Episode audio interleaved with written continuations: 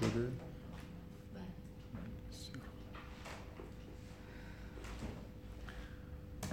خب من دو, دو تا نکته که از جلسه قبل دو تا نکته کلی که گفتم به نظرم میاد که لازمه دوباره تکرار بشه رو بگم و یه مقدار در واقع تو این جلسه امیدوارم بتونیم این بحث حداقل نگاهی که به کیهان کیهان شناسی قرآن رو جمعش بکنیم. حالا من خیلی وارد به اصطلاح جزئیات آیات و بحث های تفسیری و اینا نشدم. خیلی نگاه اجمالیه ولی امیدوارم که مفید باشه دیگه. فکر می‌کنم تو این جلسه بریم مثلا یه متنی که یه مجموعه ای از انتقادا نسبت به یا از من شاید سوء برداشت نسبت به آیه های مربوط به کیهان شناسی در قرآن هست و بخونیم و اینجوری در واقع بحث انشاءالله که بسته بشه من تو جلسه گذشته این نکته که یادآوری کردم اینه که فراموش نکنید که ما چجوری اصلا به این بحث رسیدیم که قرآن رو بررسی بکنیم و از قبل در واقع اون مسیری که طی کردیم که به اینجا رسیدیم در ما چه انتظاری به وجود آورده که تو این کتاب قرار چی ببینیم به عنوان یک کتابی که مثلا خالق هستی سعی کرده که با بشر ارتباط برقرار بکنه که چیکار بکنه که خودشو معرفی بکنه. این ارتباط رو در واقع برقرار بکنه. بنابراین از قبل انتظار داریم که این کتاب درباره خدا باشه درباره ارتباط با خدا باشه. انتظار نداریم کتاب درباره طبیعت باشه. انتظار نداریم کتاب درباره تکنولوژی باشه. انتظار نداریم کتاب درباره چیزایی باشه که الان ما خیلی دوست داریم. همونطوری که درباره چیزایی نبود که در زمان مثلا نزول خیلی دوست داشتن. درباره چرای گاوها و گوسفندها و نمی‌دونم درباره نحوه چراندن شطور و خیلی چیزای دیگه ای که یا مثلا چه می‌دونم تکنیک های شعری مورد علاقه اون زمان و خیلی چیزای دیگه نبود.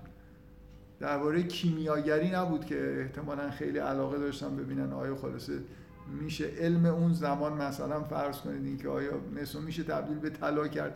آخرش در قرآن نگفت که میشه مثال اینکه چطور میشه نه حداقل بگه که میشه یا نمیشه. سوال خیلی مهمی بود که قرنها ذهن بشر رو درگیر کرده بود تا همین چند صد سال قبل. خود نیوتون هم دستی در کیمیاگری داشت یعنی در ابتدای ظهور ساینس هم همچنان در حال تبدیل مثل به طلا بودن. میشه صدها نکته مطرح کرد که از زمان نزول قرآن تا الان در هر دوره یه چیزای خیلی علاقه داشتن ولی قرآن در مورد اونا صحبت نکرده. در مورد این چیزهایی هم که الان ما ممکنه خیلی دوستشون داشته باشیم صحبت نکرده ولی چیزهایی گفته که در واقع همش به نوعی انتظار داریم که درباره اگه در از طبیعت هم داره صحبت می‌کنه به عنوان جلوه از خدا و یه راهی برای ارتباط با خدا باشه و من دارم سعی می‌کنم بگم همین جوریه. و از این نکته من جلسه قبل حداقل دو تا ویژگی رو نتیجه گرفتم. یکی همین که زبان فنومنال اینجا استفاده میشه. درباره اون چیزی که داریم می‌بینیم صحبت میشه. خیلی تئوری در واقع پشتش نیست. تئوری رو ما داریم سوار می‌کنیم. اگه یه نفر از آیات قرآن نتیجه گرفته باشه در هزار سال قبل که قرآن داره میگه که خورشید به دور زمین میچرخه تئوری رو در واقع بیان کرده که در قرآن نیومده. قرآن به همین حرکت خورشید در آسمان اشاره می‌کنه که می‌دیدند می‌بینیم و خواهند دید و درباره همینم شعرا شعر گفته. همین الان ما در زب محاورات روزمرهمون طوری صحبت می‌کنیم که انگار اگه یه نفر بخواد بین این دوتا تئوری زمین مرکزی و خورشید مرکزی قضاوت بکنه محاورات ما به نظر میاد ما همه زمین مرکزی هستیم در حالی که ما درباره این تئوریا صحبت نمی کنیم ما درباره چیزهایی که می‌بینیم داریم صحبت می‌کنیم. کل اون چیزی که در قرآن اومده به نوعی اون چیزایی که مشاهده پذیرا در واقع همون بیان پدیدارها بود. من جلسه قبل سعی کردم بگم این نه تنها مسامحه توش نیست این تنها چیزیه که مسامحه توش نیست. تئوریاست که توش مسامحه میاد ممکنه در یه زمانی غلط باشن. همین الان ممکنه ما یه تصوراتی درباره کیهان داریم که کاملا غلطه. خیلی هم فکر می‌کنیم مطمئنیم که درسته. ولی اینکه خورشید از شرق در میاد در غرب غروب می‌کنه یا نمی‌دونم حالا اون چیزی که قدیم بهش می‌گفتن هفت آسمان و در قرآن هم اومده. یعنی همین سلسله مراتب کراتی که در شب دیده میشه و ستاره ها اینا چیزایی نیست که قابل نقض باشه. اینا مشاهدات ماست و این یه ویژگی در واقع زبان قرآنه که مثل اینکه روی یه چیز خیلی محکمی این حقایق دارن بیان میشن که قابل نقض نیست اتفاقا. نکته دیگه گفتم که یه جور حالت رمز و تمثیل و اینا وجود داره که امروز می‌خوام یه خورده در مورد این بیشتر صحبت بکنم. که همه جا در واقع اگه به طبیعت ارجاع میشه حالا خیلی این واقعا چیز نیست. یعنی اون قدری که اون نکته اول واضحه این نکته دوم ممکنه واضح نباشه. ممکنه بعضیا نه منظورم مخالفین با قرآن پیروان قرآن ممکنه بعضیا موافق خیلی با این نباشن که یه سری تعبیرهای رمزی وجود داره در قرآن. مثل اینکه درباره یه چیزی که داریم صحبت می‌کنیم پشتش یه منظورای دیگه هست و باید یه همچین ادراکی داشته باشیم. حالا من سعی می‌کنم بگم که اولا یه همچین حقیقتی وجود داره ثانیا اینکه از قرآن برمیاد که اینجوری نگاه بکنیم. اینا نکات مهمی بود که من تو جلسه گذشته گفتم. بنابراین نگاه در واقع قرآن به طبیعت معناگراست از پدیدارا استفاده می‌کنه و تئوری های علمی و اینا تئوری های علمی قدیمی توش نبوده تئوری های علمی جدید هم زیاد توش نیست. هیچ هیچ کدومش خیلی آره مشکل مشکل شما حل میشه. ایشون به طور کامل میرن پشت آره. حالا خیلی خب من یه فهرست آوردم امروز از خودم. در واقع دیروز گشتم. فکر کردم اگه قرار باشه که این ایرادهایی که مثلا به قرآن گرفتن که اصطلاحاً scientific error پیدا می‌کنن در قرآن اگه بخوایم اینا رو توی کلاس مطرح بکنیم برای اینکه چی میگن یه جوری عادلانه باشه گزینشی نباشه یه متن رو برداریم. از یه جایی و همش رو مطرح بکنیم بهتره تا اینکه من اونایی که به نظرم مهمتره رو بیارم. من این چیزی که پرینت گرفتم آوردم متنیه که یه سایت معروفی به اسم ویکی اسلام. گذاشته فکر می‌کنم عنوانش هم گذاشته Scientific Errors of نمی‌دونم قرآن یا یه چیزی شبیه هم. ده ها error scientific قرآنی که من امیدوارم بتونم امروز همه اونایی که مربوط به کیهان شناسیه بگم. و چیزی که متاسفم اینه که دلم می‌خواست که همزمان به طور موازی ادعاهای اعجاز علمی در قرآن رو هم بیارم بگم اونا رو هم رد کنم سعی کنم این دوتا کار رو به طور موازی انجام بدم. همونقدر که بعضی از این ادعاها مسخره و نفهمیدن متنه اون اعجازهای قرآن هم همینجور. یعنی آدم میمونه که کدومش ببخشید کدومشون احمق دارن؟ و بیشتر دارن چرند و پرند میگن. ولی خب دیگه از هر دو طرف به نظر من یه چیزی وجود داره. توهماتی وجود داره. اصلا متن و عمیق نمی‌فهمن سعی نمی‌کنن به اصطلاح یه چیز یعنی گاهی اوقات ایرادا رو که می‌بینید خودشون یه جوری همدیگر رو نقض می‌کنن. یعنی یا اون معجزات علمی هم همینطور. یه جایی یه چیزی رو اگه خواستن یه معنی می‌گیرن یه جایی چیز دیگه می‌گیرن. بگذاریم. به هر حال این نقصی که وجود داره حالا شاید این کار رو توی من بعضیاش که تو ذهنمه همزمان سعی می‌کنم بگم. ولی ای کاش وقت بیشتری میذاشتم. قشنگ آخه یه چیز بامزه اینه. بعضی از همین مثلا یه آیه ای که جزء scientific error ه همین آیه جزء معجزات قرآن هم هست. یعنی هر دوتا سعی می‌کنن که از این چیزا با یه دیدی استفاده بکنن یه چیزی بگن. حالا از اون متن فراوان هست. یعنی دارم ولی میگم باید وقت میذاشتم استخراج می‌کردم. فعلا کاری که کردم اینه که این صفحه ویکی اسلام که در دسترس همه هست و و بعد بعدم نیست. یعنی واقعا علتی که انتخاب کردم برای اینکه توضیحاتی که میده نشون میده که نویسندگانش آدمای مطلعی هستن. به یه چیزایی اشاره می‌کنن از مثلا فیزیک کیهانشناسی که نشون میده فیزیک کیهانشناسی تا حدود زیادی بلدن.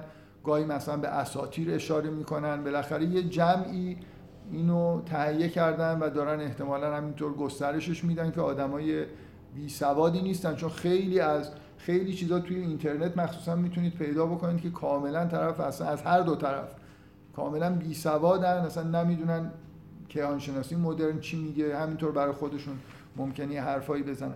این مجموعه که ویکی اسلام تهیه کردم فقط کیهانشناسی نیست همه چیز هست. یعنی مثلا مسائل مربوط به حیات و ایرادای تاریخی و هر چی که به نظرشون رسیده رو مدخل گذاشتن و من نشمردم چند تا مدخله ولی خب یه متن نسبتا مفصلی.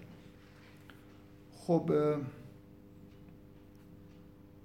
یه نکته ای که باز من قبلا گفتم که این خیلی حالا شاید با این دوتا ویژگی که جلسه قبل روش تاکید کردم یکی نباشه اینه که زبان با توجه به هدفی که علم داره که کاملا مقایر با یعنی نگاه علم به طبیعت با یه اهدافی صورت می‌گیره بنابراین یه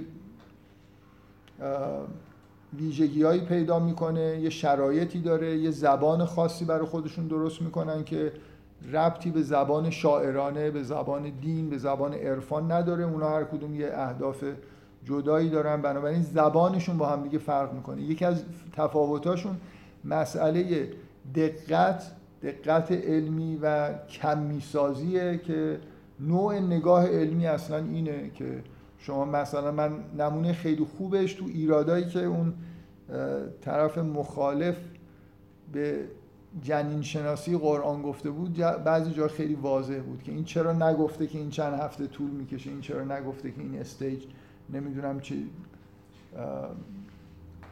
مثلا فرض کنید فرض کنید علمی بخواید نگاه بکنید باید بگید این علاقه چند میلیمتر چند میکرون.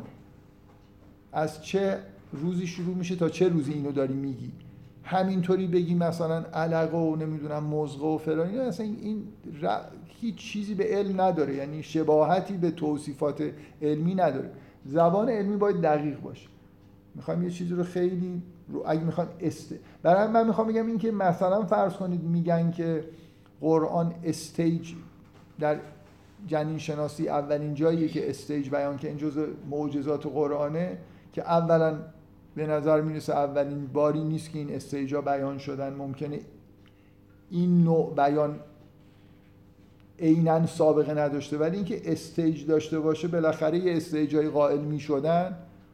من اون جلسه هم گفتم حد اقلش اینه که بر اساس سقط جنین به هر حال میفهمیدن که شروع کار نوزاد مثلا چه فرمی داره در ماه سوم حدودا چه فرمی داره. سونوگرافی نداشتن ولی فکر می‌کنم یه اطلاعات عمومی در مورد اینکه این تغییرات چجوری داره صورت می‌گیره وجود داشت. بنابراین stage داشتن خیلی معجزه حساب نمیشه. ثانیا اینو مقایسه نمی‌تونیم بکنیم با stage به معنای علمی امروزی که stage که میگن یعنی میگن هفته اول تا هفته سوم. هفته سوم تا هفته هشتم. همینجوری من بخوام چند تا کلمه و اسم بذارم بعد بگم این معجزه علمیه این سوء تفاهمه که اصلا انگار نمی‌دونیم که علمی یعنی چی. نه نوع استیج داشتن. بالاخره در یونان هم سابقه داشته این ور نگاه بکنیم قطعا اسناد و مدارک پیدا می‌کنیم که یه اطلاعات عمومی داشتن و نه اینکه این چیزی که داریم میگیم مثلا scientific حساب میشه که بخوایم مقایسه بکنیم. اسمشو بذاریم معجزه علمی. اینو من در این حال اون روز گفتم که خب برای یه جمله اونجاست که خیلی جالب برای خاطر اینکه مثلا مخلقة و غیر مخلقة به نظر میاد که حداقل ما هیچ کس تعبیر خوبی نداشته. الان تعبیر خوب داریم. دقیقا می‌دونیم که یه همچین ویژگی به اصطلاح در جنین هست. من, من نمی‌خوام بگم هیچ چیز جالبی نیست ولی این اصطلاحات معجزه علمی و این حرفا خیلی درست نیست برای همچین چیزهایی به کار برده. بذارید من یه،, یه کاری که می‌خوام بکنم یه قبل از اینکه شروع بکنم اصلا درباره اینکه اول می‌خوام سعی کنم اون کلیت چیزی که درباره کیهان در قرآن اومده رو روشن بکنم. بعضی آیه هایی که ممکنه ابهام. همش تا حالا بحث این اصطلاح هفت آسمان بود. یه چند تا نکته دیگه هم هست که به نظرم باید روشن بشه. و بعدش بریم سراغ این مسئله که معنادار بودن و رمز و تمثیل تمثیلی بودن اشاره های قرآن معنیش چیه؟ و از یه جایی هم بریم یکی یکی اون چیزهایی که در مورد کیهان شناسی گفته شده رو نگاه بکنیم و در موردش صحبت بکنیم. ببینید چیزی که توی قرآن درباره زمین و آسمان و کلا کهکشان و اینا میاد که همون در واقع چیزیه که پدیدار میشه بر ما. در مورد آسمان اینه که شما وقتی به آسمان نگاه می‌کنید اطلاعاتی که از پنج هزار سال قبل در همه تمدن به طور مشترک وجود داشته همونیه که من آخر جلسه قبل خوندم از روی یک کتابی که نیاکان نیاکان ما چجوری آسمان رو می‌دیدن. خورشید که در روز بود شب ماه رو می‌دیدن ستاره ها رو می‌دیدن که من یه متن دیگه خوندم که هنوزم شما به ستاره ها نگاه بکنید. ستاره ها به اصطلاح به نظر میاد روی یک کره سماوی قرار دارن و بین این ماه و اون کره سماوی هم پنج تا کره دیگه مرئی بود و دیده می‌شد و همه اینا رو میشناختن. من تو یه چند تا یادداشتی که توی گروه نوشتم امروز یادم افتاد که یه نکته اونجا گفتم که معمولا وقتی که یه چیزی رو یه جایی میگم ممکنه یادم بره که حال ممکنه یه نفر تو اون گروه نباشه ولی سخنرانی ها رو گوش بده. یه شاهد خیلی واضحی که این نکته درسته که همه مردم همه جا همین پنج تا کره رو می‌دیدن و بنابراین همین لایه های هفتگانه رو می‌دیدن. اینه که شما در زبان های مختلف وقتی نگاه می‌کنید این کرات تا در واقع زحل نام های محلی دارن. یعنی مثلا ما در زبان عربی تا زحل و اسم گذاری شده. در زبان فارسی مثلا مشتری داریم کیوان داریم. بعدش اورانوس و نپتون و پلوتون رو بعدا دیدن و اسمشون همه جا همینه. کسی اورانوس رو ندیده بود. ما شما به زبان دیگه فارسی عربی چه می‌دونم آستکی جای اورانوس مشابهی نداره. کره شناخته شده ای برای تمدن‌های قدیمی نبود تا همین چند سال مثلا چند قرن قبل که این سه تا کره با تلسکوپ مشاهده شدن. در حالی که اون کرات همه جا اسم دارن. دیده شدن. یعنی توی هر زبانی تقریبا برید. حالا بگیم هر ممکنه یه زبان استثنایی وجود داشته باشه. اصولا چیز شناخته شده ای بودن برای همه تمدن ها همین نام داشتنشون نشون میده که اینا رو دیدن و میشناختن.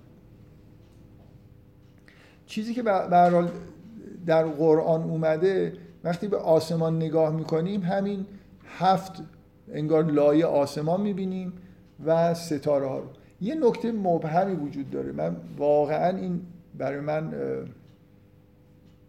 خود شگفت آوره که چرا اینقدر در تعداد زیادی از تفاسیر مفسرین حتی خیلی مهم این نکته رو اینجوری فهمیدن. در خیلی از ترجمه ها هم اینجوریه.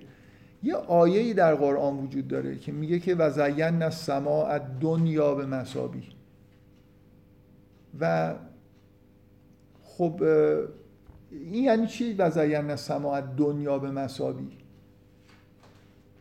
دنیا رو ترجمه کردن نزدیکتر و بعد گفتن که آسمان نزدیکتر رو به ستاره ها مزین کرد.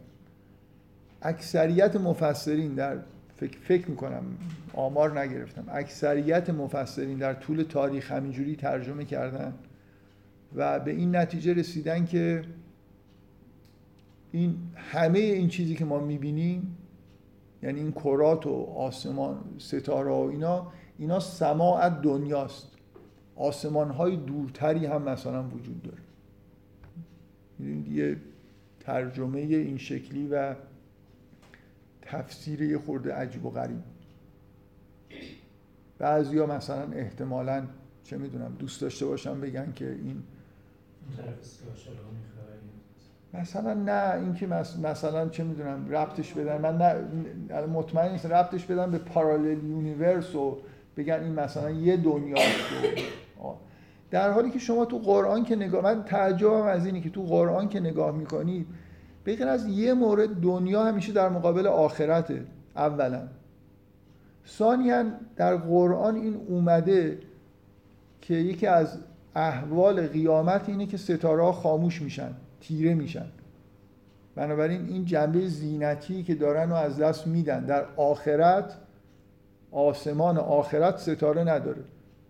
بنابراین این آیه به نظر می‌رسه خیلی ترجمه واضحی داره که تا وقتی این دنیا هست قبل از قیامت ستاره ها زینت آسمان هست. یعنی تقریبا به غیر از یه مورد همه جا دنیا به معنای دنیاست در مقابل آخرت. اینجا دلیلی من نمی‌بینم که چیز دیگه ترجمه بکنم. می‌خوام بگم دو, تا دو تا دلیل دارم که اینجوری باید نگاه کرده که اینکه اصولا دنیا رو در قرآن اینجوری می‌فهمیم. ثانیا اینکه گفته شده که در آخرت یکی از احوال قیامت اینه که اذا نجوم کدرت. ستاره ها تاریک میشن. بنابراین از این دوتا دلیل روشنه که اگه شک داریم که دنیا رو باید نزدیکتر بگیریم یا به معنای دنیا که متعارفه بگیریم معنی متعارفش با معنی آیه بیشتر جور در میاد. تا بخوایم یه چیز عجیب و غریبی مثل این که حالا آسمان نزدیک همه این چیز ستاره ها و اینا در آسمان نزدیک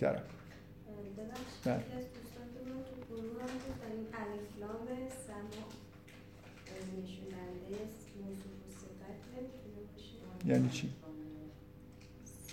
سما خب آره موصوف و صفته چه مسئله اینه که این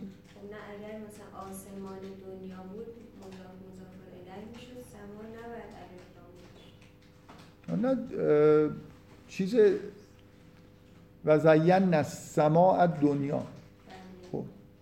از سماع دنیا درسته؟ خب اینجوری وقتی هر دوشون الف لام دارن مگه نمیشه موصوف صفت خب. در حالی که اگر مضاف و مضاف بود می‌شد زینا سماع دنیا. خب نه مسئله اینه که شما شما چرا به این دنیا میگید دنیا؟ یعنی که این همینجوری اسم نذاشتیم که دنیا در مقابل آخرت. این به ما نزدیکتره.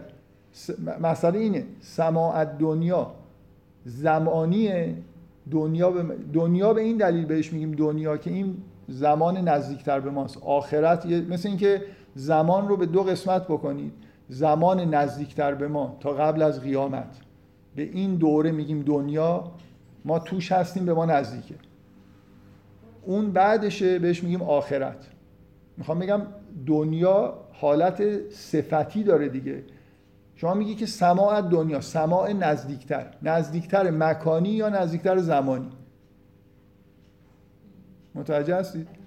یعنی بحث اینه که همه جا دنیا به معنای یه چیز به اصطلاح زمانی به کار رفته در مقابل آخرت. یک جا در یه سوره دنیا در برابر قصوا قرار گرفته.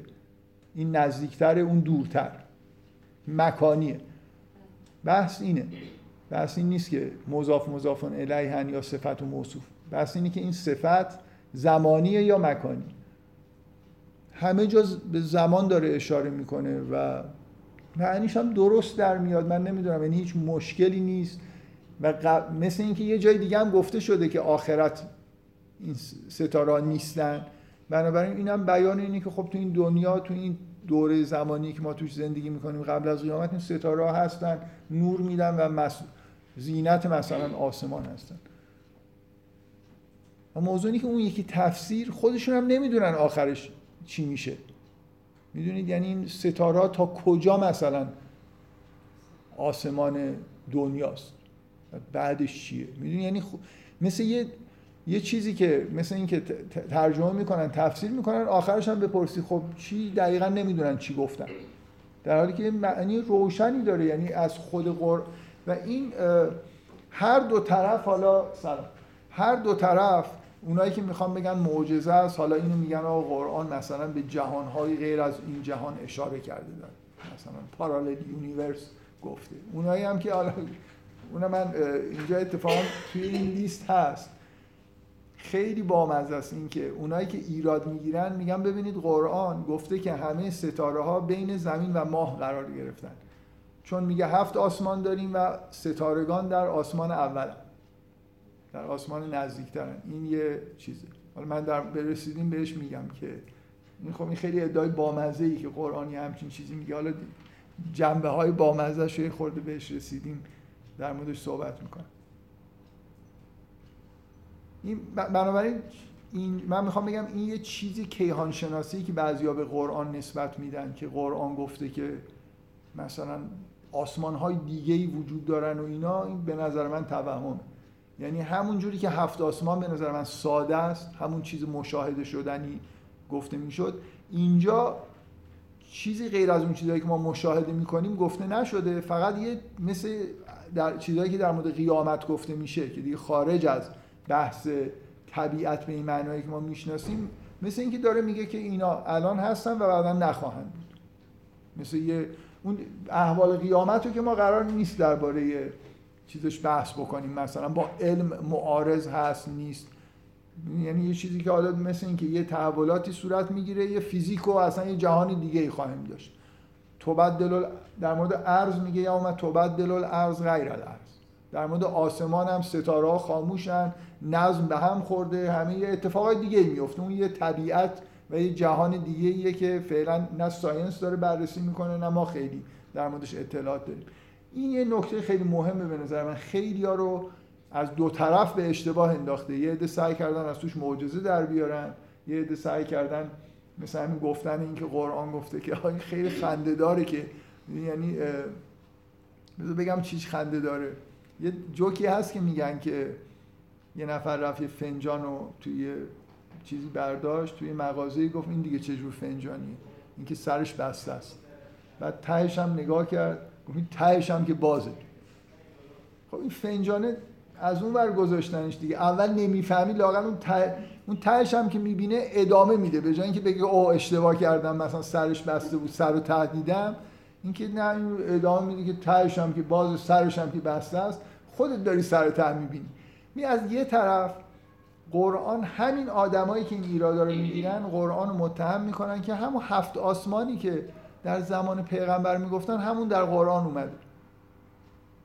خب بعد تو اون هفت آسمان که ستاره بیرونه یعنی دیگه هر ابلهی که آسمان رو نگاه می‌کرد که اینو می‌فهمید که ستاره دورتر از این کرات هستن. به این که می‌رسه مثل همینی که او این تهش هم که بازه. یعنی میگن او بعد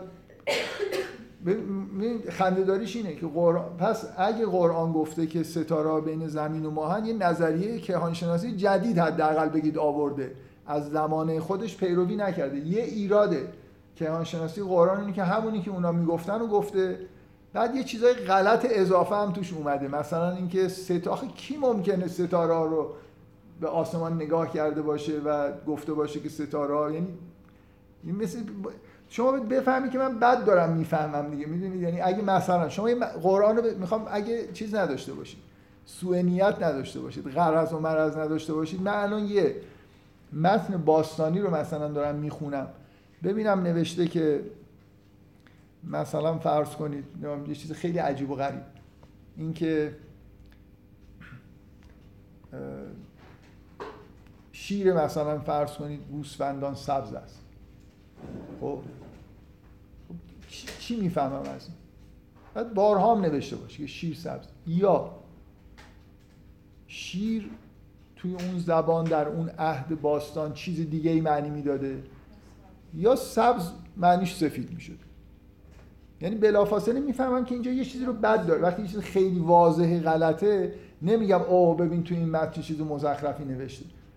این این که ستاره ها بین زمین و ماه باشن همینقدر مزخرفه. یعنی همینقدر یه چیزیه که همه می‌دونن که نیست. هیچ وقتم هیچ آدمی در هیچ تمدنی همچین اشتباهی نکرده. و اینکه اینو من ببینم و بعد متوجه نشم که من بد دارم می‌فهمم. یا این دنیا دنیا نیست یا اون ستاره هاست. بعضی ها مثلا سعی می‌کنن از فکر کنم مسلمان ها من مطمئن نیستم که منظور ستاره ها نیست. یه چیزای دیگه ای بین زمین و ماه مثلا منظور بوده. حالا اگه هفت آسمانشون رو همینجوری بفهمن که این هفت آسمان. می‌خوام بگم اینجا که این که دیگه واضحه که ایراد بی خود دارید می‌گیرید مثلا اون باز بودن ته فنجانه. یعنی رفتی یه جایی دیگه به یه چیز خیلی مزخرفی رسیدی. به جای اینکه بگی خب اینو بد داریم می‌فهمیم امکان نداره که یه آدمی یه همچین اشتباهی کرده باشه بنابراین شیر سبز یا شیر شیر نیست یا سبزش سبز نیست یا ستاره که بین زمین و ماه نیستن. از یه طرف داری میگی که این هفت آسمان همون هفت آسمان سنتیه. بعدم می‌خوای اینو بگی که استثنان حالا ستاره اون کره سماوی اومده کنار زمین کرات آسمانی رفتن پشت اون ستاره یه چیز خیلی خیلی عجیبی در بدتر از اینکه بگید شیر سبزه. با توجه به اون اطلاعاتی که همه مردم از آسمان داشتن. این یه آیه که من چون دیدم که خیلی توی تفاسیر ترجمه ها و تفاسیر این دنیا رو به معنای نزدیکتر مکانی گرفتم و بعد ترجمه کردم بعد توی تفاسیرم انواع و اقسام توجیهات خواستم بیارن از چیزای معجزه علمی نسبت دادن تا حالا نمی‌دونم. گفتن اینکه ول آخرش گفتن اینکه والله اعلم. مثلا یه چیزی میگن بعد میگن خب حالا خدا بهتر می‌دونه. به نظر من این در همون حد که هفت آسمان ساده است اینم ساده است. با توجه به سایر آیات خود قرآن. این یه نکته. من, من در واقع دارم سعی می‌کنم بگم فکر می‌کنم که کیهان شناسی که در قرآن اومده کیهان در قرآن چه شکلیه و چه چیزهایی در موردش گفته شد. تمام حرفایی که درباره حرکت خورشید و ماه و اینا در آسمان آمدم همونیه که کاملا درسته. به همون معنایی که ما می‌فهمیم اینا در واقع دارن حرکت می‌کنن در آسمان. همون چیزی که دیده میشه. هیچ چیز معجزه آسایی نیست. خیلی جاها هم اتفاقا در قرآن یه طوریه که مثلا وقتی درباره شب و روز می‌خواد صحبت بکنه ببینید تاکید زیادی که رو حرکت خورشید و ماه و اینا هست برای اینکه شب و روز توی قرآن خیلی به عنوان یکی از آیاتی که باید بهش توجه کرد اینکه یه بخش روز داریم که مثلا ابتقاء رزق می‌کنید یه بخش شب داریم که درش میخوابید و آرامش پیدا می‌کنید. این به اصطلاح دوگانگی اینکه زمانی نور هست زمانی نور نیست اینا خیلی تو قرآن مکرر اومده اختلاف اللیل و نهار و تقریبا همه جا وقتی که به خورشید و ماه داره اشاره میشه در همین کانتکست داره اشاره میشه که اون روز رو به وجود میاره وقتی میره ماه میاد ماه مثلا نور شبانه است و این حرف. این یه نکته. یه،, یه آیه هست باز فکر می‌کنم که توضیح دادنش بد نباشه. طرفین مجدد مخصوصا معجزه شناس ها خیلی این آیه رو الان روش مانور میدن. نمی‌دونم نوبتش رسیده که در موردش صحبت بکنیم یا نه.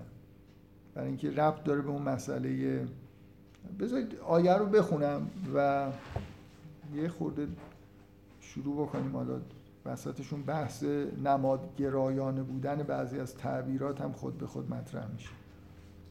من می‌خوام این آیه رو بخونم. اولا بگم که از شما بپرسم که این کجاش معجزه است یا کجاش scientific error ه هر دوتاش هست.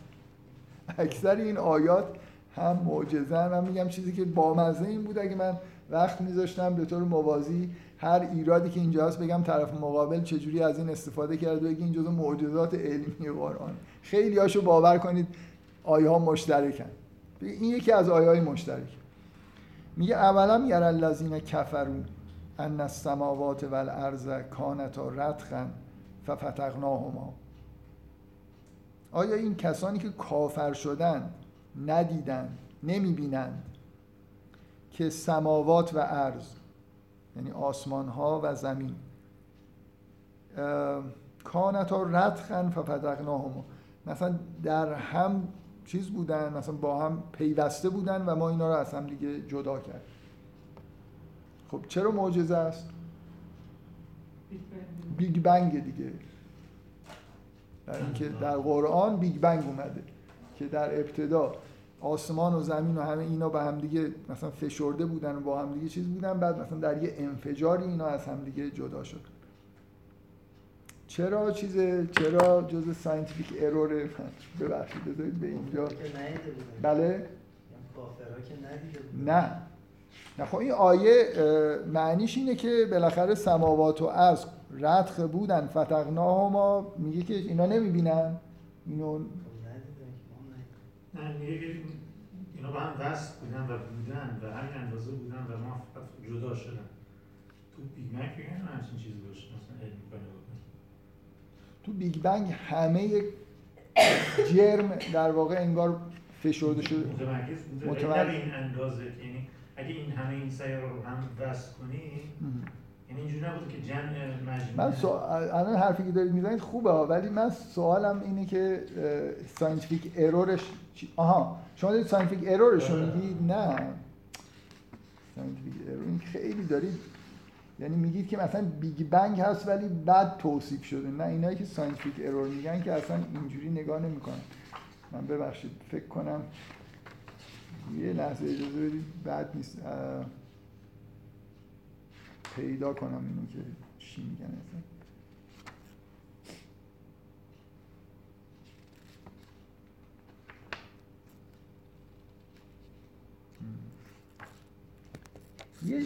توی یکی از این مدخل هایی که این متن داشت این آیم جزو شواهد بود که الان من متاسفانه پیدا نمی‌کنم. حالا بذارید فکر کنم چی چیش بگذاریم. بذارید اصلا این آیه یعنی چی؟ بیگ بنگ واقعا. ایشون دلیل شما من به عنوان یه آدمی که قرآن دارم می‌خونم دلیل شما می‌تونه این باشه که این بیگ بنگ نیست. به چی داره اشاره می‌کنه؟ اولا به چی داره اشاره می‌کنه؟ چون داره به یه چیزی اشاره می‌کنه که اینجوری هست. بعد می‌پرسه که آیا اونا نمی‌بینن؟ آیا اصلا جواب این سوال چیه؟ می‌خوام بگم یه خورده از فضای این که بیگ بنگ بیگ بنگ نیست و نمی‌دونم scientific error یا معجزه علمی اینا بیاین بیرون. به عنوان یه آدم خیلی به اصطلاح چی میگن؟ خیلی با خون سردی نه مسلمونید نه ضد اسلامید نه همینجوری یه متنی دارید می‌خونید می‌بینید توش همچین جمله اومده. این جمله معنیشو یه نفر پیشنهادی داره که یعنی چی؟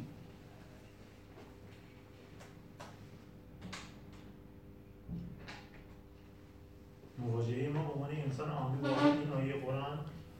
انسان عامی؟ چرا عامی به عنوان انسان عامی بودن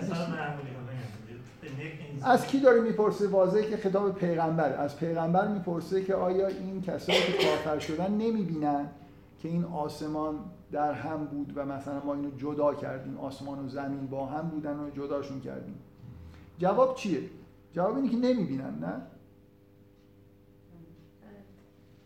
جواب اینه که نمی‌بینن. نه اینکه جواب اینه که نه می‌بینن ولی مثلا فرض کن ایمان نمیارن. ولی تلویحا یعنی اینکه تو می‌بینی. حداقل. میشه دید. خب عجیب میشه دیگه. بیگ بنگ و پیغمبر دیده. می‌خوام بگم هر تعبیری که بکنید اول به این نکته دقت بکنید در قرآن ننوشته که الله و مثلا در قرآن ننوشته که از سما، سماوات و عرض یکی بودن ما از هم جدا کردیم. این فرق می‌کرد. تا اینکه اینجوری گفته بشه. به پیغمبر گفته میشه آیا اینا نمی‌بینن؟ به نظر من جوابش اینه که نه نمی‌بینن. چرا نمی‌بینن؟ ولی تو می‌بینی. مثل ش... ش... مثل اینکه پیغمبر چیزی می‌بینه این ازشون بهشون میگه که به پیغمبر میگه آیا نمی‌بینن که اینجوریه؟ یه تعجبی هم هست. یعنی آفرین، آره. چرا؟ یا مثلا چرا نمی‌بینن؟ حالا شاید. به هر حال نکته اینه که این یه کانتکستیه که این فرق داره با اون که نوح به مردم می‌گفت که آیا نمی‌بینید؟ جوابش بود که می‌بینید. نمی‌تونم بگم ما نمی‌بینیم. ولی اینجا فضای جمله اینجوریه که یه چیزی رو پیغمبر داره می‌بینه ولی اونا نمی‌بینن. سوال اینه که پیغمبر چجوری می‌بینه؟ چی داره می‌بینه؟ نکته اول این که من این آیه از این نظر به نظر من مهمه که من تصورم اینه هر وقت در قرآن گفته میشه سماوات همون سبع سماوات. یعنی منظومه شمسیه نه کل. سما اگه گو- سما یعنی هر چیزی که بالای سر من می‌بینم. ستاره ها هم توشون هستن. ولی وقتی سماوات گفته میشه یه خورده چیزه. بیشتر من ذهنم میره سمت همین کرات و این استراکچری که بالای سر ما هست. خب این اولا می‌خوام بگم این یه خورده با اینکه این اشاره به کل عالم یکی بوده و جدا شده به نظرم از نظر متنی فرق داره. اگه به چیزی داره اشاره می‌کنه اینی که منظومه شمسی با هم دیگه یکی بودن و از هم دیگه جدا شدن نه کل عالم با هم دیگه چسبیده بودن و جدا شدن. این این از نظر لغوی دارم میگم که سماوات به کل آسمان ستاره ها انگار به همه جهان تسری پیدا نمی‌کنه. اسم محل خودمونه. این چیزی که بالای سر ماست. حالا اون نکته ای که هست اینه که من در واقع از این آیه برای من اهمیتش اینجاست که بالاخره شما هر کدوم این دوتا تعبیر رو می‌خواید بکنید. منظومه شمسی اول یکی بودن هم جدا شدن. یعنی این چیزی که بالای سر ماست این استراکچری به هم پیوسته بود و جدا شده. که اینو ما می‌دونیم اینجوریه. کل دنیا هم بگیم که یکی بودن جدا شدن و می‌تونیم بگیم که آره مثلا جرم در یه زمانی جرم که به وجود اومد بعدا این انفجار مثلا همه چیز رو از هم جدا کرد. به یه چیزی داره اشاره می‌کنه که به نظر من اولیه که ساده تر هم هست. نکته اینه که پیغمبر چجوری اینو می‌دونه؟ اگه علم غیب داره مثلا خداوند اینو مثلا بهش نشون داده. این یه خورده چیزه که خب به اون- بیچاره نشون ندادی به این نشون دادی حالا از پیغمبر می‌پرسی آیا اینا نمی‌بینن که این یه خورده با فضای آیه نمی‌بینه و پیغمبر می‌بینه. دیده این رو. این حقیقتی که داره در موردش صحبت میشه رو دیده. این حقیقت رو چجوری پیغمبر دیده؟ این یکی از اون آیه هاییه که به نظر من در قرآن شما نمی‌تونید اینو بفهمید. مگر اینکه اینو بپذیرید که ما یه مشاهدات درونی در انفس داریم که از توش می‌تونیم به یه چیزایی در آفاق برسیم. یعنی اون مسئله که عرفا میگن که تطبیق بین مثلا درون و بیرون اینکه اون چیزهایی که در بیرون هست در درون ما هم انعکاس پیدا می‌کنه. اگه به همچین چیزی اعتقاد داشته باشید پیغمبر حقیقت واضحی رو در درون خودش می‌بینه. که این معنیش اینه که این آسمان و زمین که اون چیزی که در آسمان هست صورت مثلا تحقق پیدا کرده یه سری حقایقه. من اون حقایق رو در درونم می‌بینم و می‌تونم یه چیزایی درباره گذشته آسمان و زمین بفهمم. معلومه که کفار به اینجا نرسیدن اینو ببینن. ولی یه عده‌ای می‌بینن. از پیغمبرم بهش نشون ندادن به صورت اینکه مثلا فرض کنید یه صحنه مثل تلویزیون بیارن بهش نشون بدن. اینو داره می‌بینه واقعا. در درون خودش می‌بینه. چون عارفه و عرفایی هم هستن که می‌بینن. مثل اینکه از مشاهدات درونی خودشون به یه حقایقی درباره آسمان و زمین می‌رسن من جور دیگه نمی‌تونم این آیه رو بفهمم حقیقتش. یعنی این یکی از آیاتیه. بذار یه دو تا آیه دیگه براتون بخونم. می‌خوام میگه که وطل علیهم این تو سوره اعرافه میگه درباره اون آدمی بهشون مثلا براشون بخون اطلاع بده بهشون که آیاتمون رو بهش دادیم و بعدم از آیات ما مثلا یه جوری بیرون رفت و شیطان ازش پیروی کرد فکان من الغابی. از این که میگن درباره یکی از علمای بنی اسرائیل این آیه داره حرف می‌زنه. مثلا تا اینجاش مهم نیست. میگه ولو شئنا لرفعناه بها. این اگه می‌خواستیم بلندش می‌کردیم. با این آیاتی که بهش داده بودیم حالا آیات علمی چیزی بهش داده شده بود اگه می‌خواستیم اینو بلندش می‌کردیم. ولکنه اخلد الی الارض. اما او در زمین جاودان شد. یعنی چی؟ چه ربطی داره؟ این ارز اینجا یعنی چی؟ این آدم چی کار کرد که این داره در موردش گفته میشه؟ ولکنه اخلد الی الارض. بهش یه آیاتی دادن بهش علمی دادن که می‌تونست اینو بالا ببره نه اینکه به آسمان ببره از نظر معنوی رشد بکنه. ولکنه اخلد الی الارض یعنی تو سطح جسمانیت خودش موند.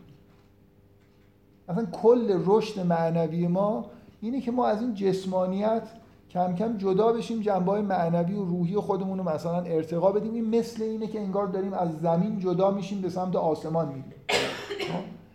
همیشه شما هر جا نگاه کنید هم در متن قرآن هم در متون قرآنی زمین و آسمان یه همچین معنای جسمانیت در مقابل معنویت و روح دارن. در اشعار اینجوریه. این یه تمثیل کلی خیلی خیلی کهنه. و در قرآن هم به نظر من انعکاس پیدا کرده.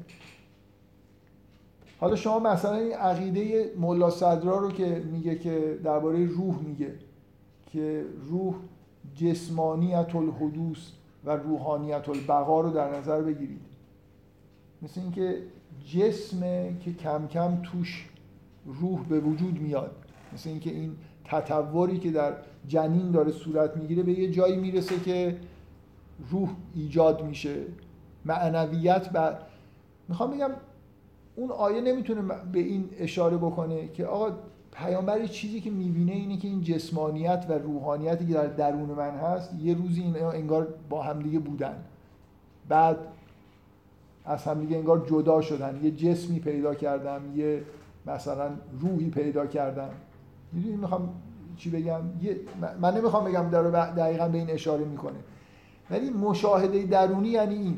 یعنی اگه من بفهمم که زمین و آسمان و این چیزی که و این هفت آسمان به چه در درون من اینا چی رو انگار به صورت می‌خوام بگم مثل اینکه یه تناظر یک به یکی بین حقایقی که در بیرون دارم می‌بینم زمین و آسمان و چیزی که در درون من هست یعنی جسمانیت من و معنویت من وجود داره.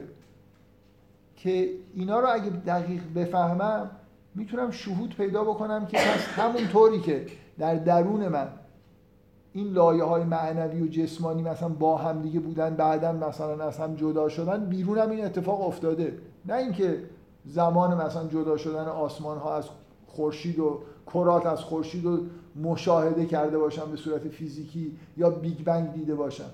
از یه چیزی در مشاهده درونی خودم و دانستن اینکه این با آسمان و زمین انگار یه ارتباطی داره دارم یه چیزی می‌فهمم. و اونایی که کافرن معلومه که همچین چیزی رو نمی‌فهمن. یه علم یه خورده پیشرفته که احتیاج به عرفان داره احتیاج به این داره که یه چیزایی درک کرده باشم درباره عالم. حالا اون یه, آیه مثلا براتون خوندم که به وضوح عرض توش زمین اخلد الارض معنی نداره. یعنی اونجا شما اگه ارز رو به معنای زمین بگیرید اخلد الارض یعنی یارو جاودانه شد در زمین برای ابد موند. اینکه واضحه که منظوری نیست. اخلد الارض یعنی اینکه اینو اینکه ولو شئنا لرفعناه بها که معنیش نیست که میکشیدیمش میآوردیمش تو آسمان با علمی که بهش داده بودیم. یعنی اینکه رشد معنوی پیدا می‌کرد. در مقابلش اخلد الارض یعنی که در همون حد حیوانی و جسمانی خودش هم اونجا ترجیح داد که در زمین بچر و مثلا غذاهای خوب بخوره و لباس خوب ب... اینا براش مهمتر بود. با اینکه بهش آیات خودمون رو داده بودیم این نیومد به آسمان. در عرض برای ابد موند. بعد میگه و تبع هواه بله. مثال فمثال بعد میگه فمثال او که مثال الکلب این تحمل علیه یلحس او تترک و یلحس. ارتباطی به این بخش چیز نداره. اون یه ویژگی دیگه در مورد این آدم داره. میگه که چه مثلا فرض کن به سمتش آره من اینو قبلا در موردش یه بار صحبت کردم. فکر کنم در همون سوره اعراف که بحث کردم این که این آیه معنیش این تمثیل دوم معنیش چیه گفتم. فکر کنم اونجا در مورد اینکه این ارزم ارز به معنای تمثیلیه گفتم. نکته اینه که می‌خوام بگم سرنخای این که ارز و سما در قرآن معانی تمثیلی دارن همونطوری که عرفا میگن وجود داره. یعنی من, من اون آیه رو واقعا نمی‌تونم جور دیگه بفهمم که پیامبر چی داره می‌بینه. شما می‌خواید بگید اون بیگ بنگ می‌خواید بگید جدا شدن کرات از خورشید مثلا یه موقعی با هم بودن. بالاخره یه چیزی پیامبر داره می‌بینه که اصلا معنی نمیده. اگه شما بگید که خداوند مثل یه آیه هست در قرآن میگه که خداوند ملکوت آسمان ها و زمین رو به ابراهیم نشون داد. ملکوت از سماوات و الارض مثلا. خب من بیام ملکوت سماوات و ارض رو به ابراهیم نشون بدم فردا ازش بپرسم این کفار مثلا نمی‌بینن که ملکوت آسمان و زمین رو نشون به من نشون دادی به اونا نشون ندادی. پیامبر رو در معراج مثلا در زمان هم بردن عقب یه چیزایی ببینه حالا ازش به این موضوع اینه که اون چیزها رو کفار که نمی‌بینن بقیه هم نمی مؤمنین هم نمی‌بینن. این آیه لحنش جوری که ممکنه بعضی از مؤمنین ببینن. لاقل ممکنه. کفارن که قطعا نمی‌بینن. یه آیه هستش که میگه خلق الارض ثم خلق السماوات. همچین اول می اول زمین آفرید بعد آسمان. اون هم به جسمانیت و دوست و اینا رو از اینا در یعنی چه از اینجا در آوردن؟ نه بیچاره بیچاره ملا صدرا ف... یه تئوری فلسفی داره که توش به این نتیجه می‌رسه که جسمانیت الحدوث اصلا از قرآن نتیجه نمی‌گیره. اگه می‌خواید بگید در اینه که اینا از چیز مطابقت داره آره. شما یه جوری گفتید که معنیش این بود که انگار رفت چون تو قرآن اونجوری نوشته بود این این حرف رو زدن. اون از حرکت جوهری از یه تئوری خیلی کلی که درباره هستی داره به این نتیجه می‌رسه که انسان مثلا جسمانیت الحدوث روحانیت البقا اصلا یعنی در واقع دمیدن روح به اون معنا که روح یه چیز مجردیه که میاد توی این کالبد رو قبول نداره. میگه که چیزی که می‌فهمه اینه که حرکت جوهری جسم رو در واقع می‌بره همینجا به سمت اینکه روحانیت درش به وجود میاد یه آیه دیگه هست میگه اولا ینظرو فی ملکوت السماوات و یعنی بله یعنی ملکوت سماوات و ارض چیزی بابا ابراهیم ملکوت سماوات و ارض رو بهش نشون دادن پس قابل مشاهده است دیگه. یعنی اونم که دستشو نگرفتن مثلا سفر فضایی ببرنش که. یعنی مشاهده عرفانی کرده یه چیزی رو دیگه. بنابراین برای بشر قابل مشاهده است ملکوت آسمان و زمین قابل مشاهده است. ولی یه آیه دیگه که من شاید به دلیل علاقه زیادی که به این آیات دارم دارم می‌خونم شاید مثالش خیلی میگه و فی الارض آیات للموقنین و فی انفسکم افلا تبصرون. میگه در زمین یه آیه هایی برای موقنین هست و فی انفسکم و در درونتون افلا تبصرون. بعد میگه و فی سماع رزقکم و ما تو چی می‌فهمید از یعنی رزق ما در آسمان واقعا. به معنی اینجا آسمان من یه آیه خوندم که توش ارز و اگه زمین معرفی با ترجمه بکنی چی بیمعنیه. باید ارز رو به معنی جسمانیت بگیری. الان این وقت سماع رزق چی می‌فهمید؟ یعنی رزق ما در آسمانه. باران باز بله؟ باد و باران. باد و باران رزق ماست. یکی از چیزاییه که بله؟ مثلا بگید نه من می‌خوام بگم واقعا شما آسمان رو الان اگه به معنای آسمان بالای سر ما بگیرید رزق ما در رزق ما از زمین در میاد. درست آب از آسمان میاد ولی رزق ما در زمین قرار داده شده. ولی میگه و سماع رزق کن و ما تو ادون یعنی بهشت و جهنم شما تصورتون اینه که در آسمان واقعا. یعنی اینجا آسمان رو می‌تونید من, من کاری به چیز ندارم. تو خود جهان بینی قرآنی آیا رزق و ما تو ادون در آسمان به معنای همین چیزی که بالای سر ماست؟ یعنی چیز جسمانی این کرات و رزق ما در کرات آسمانی قرار گرفته یا مثلا بینشون یه جایی رزق گذاشتن. ترجمهش حتی درست در نمیاد. مگر اینکه سما رو اینجا به, به معنای معنوی بگیرید. بله؟ نه اصلا مثل اینکه بگید آقا نزد خداونده مثلا در عالم بالاست رزق شما. اینکه میگن که رزق تو یه جایی تعیین شده. بعد بهت میدن اون جا که مثلا در کره نمی‌دونم زحل که نیست. اون جا یعنی در آسمان در معانی مثلا در آسمان معنوی شما رزق و ما تو ادون و اینا هست. این دو تا مثال من آوردم که ارز و سما توش حتی ترجمه بکنید به معنای زمین و آسمان. در نمیاد معنیش. مجبورید که یه جوری به جسمانیت و مثلا روحانیت ترجمه بکنید می‌خوام بگم اون سرنخای این که وقتی که درباره طبیعت داره صحبت میشه هر چیزی که در آفاق هست یه چیزی در انفستون هم مشابهش هست که می‌تونید مثل پیامبر اگه این تناظر رو بفهمید چیزی درباره گذشته آسمان و زمین بفهمید. چه بیگ بنگ چه شکل گرفتن منظومه شمسی. اصلا برای من مهم نیست الان اون آیه معنیش چیه. مهم اینه که این خطاب به پیغمبر گفته میشه و کاملا خطاب معنیش اینه که تو می‌بینی اونا نمی‌بینن و می‌تونن ببینن. چون کافرن نمی‌بینن. نه اینکه من به طور مصنوعی رفتم به فیلم تشکیل منظومه شمسی رو نشون دادم حالا اونا ندیدن تو دیدی. و مؤمنین استثناء میشن. میگه کفار نمی‌بینن یعنی من اینجوری می‌فهمم یعنی بعضی از مؤمنین هم اینو می‌فهمن. که زمین و آسمان ردخن فتقناهما. قابل مشاهده است. منتها این مشاهده مشاهده به همون معناییه که مشاهده عرفانیه.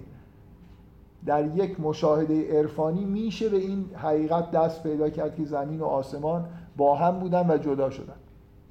کسی که از کفر عبور می‌کنه وارد یه مرحله از ایمان میشه باز یعنی به یک اندازه ولو کم توانایی دیدن این رو داشته باشه ما توانایی دیدن یه چیزهایی که برای هر هر لول علاوه بر قابلیت یعنی یک فعلیتی هم داره ظاهرا.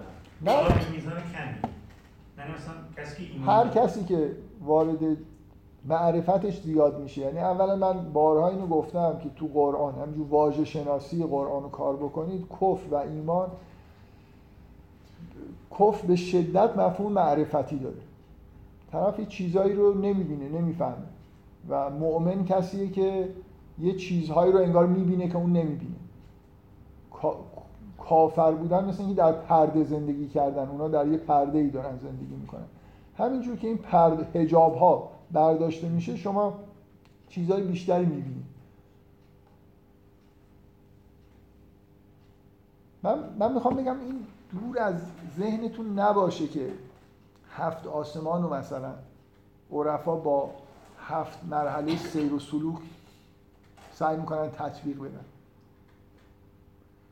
میگم دور از ذهنتون نباشه یعنی شاید واقعا من نمی‌بینم اینو ولی شاید اونا یه چیزی می‌بینن و اون همون چیزیه که در آسمان در واقع دارن می‌بینن. همون انتباق بین مدارج مثلا وجودی خودشون رو دارن می‌بینن. از جسمانیت خالص تا مثلا فرض کنید به سمت معنویت یه مدارجی می‌بینن و یه شباهت هایی می‌بینن بین اینا با ماه و خورشید و مثلا فرض کنید خورشید و نماد عقل می‌بینن ماه و نماد یه چیزی می‌بینن. شاید یعنی یه آدمی که خیلی مثل پیامبر خیلی دیگه ذهن روشنی داشته باشه شاید کاملا اینا رو براش به وضوح تطبیق می‌کنه با بعضی از مراحل وجودی خودش. اگه طی کرده باشه. مثلا شما در آثار ابن عربی می‌بینید که میگه عیسی رو به فلک چهارم مثلا بردن. یعنی جایگاه مثلا ادریس در فلک فلانه جایگاه عیسی در فلک. اینا رو از کجا داره میگه؟ اینا رو از شهود اینکه عیسی که در قرآن هست در چه درجه ای قرار گرفته؟ بنابراین جایگاهش کجاست؟ بنابراین یه جوری بین این فلک ها و اون چیزی که در درون خودش می‌بینه از نظر رشد مثلا روانی و اینکه پیامبرا تو این مدارج قرار یه چیزی داره با هم اینا رو تطبیق می‌کنه. طبیعت رو داره آفاق رو با انفس داره تطبیق می‌کنه. این نکته بود که من الان علتی که گفتم برای خاطر اینکه فکر می‌کنم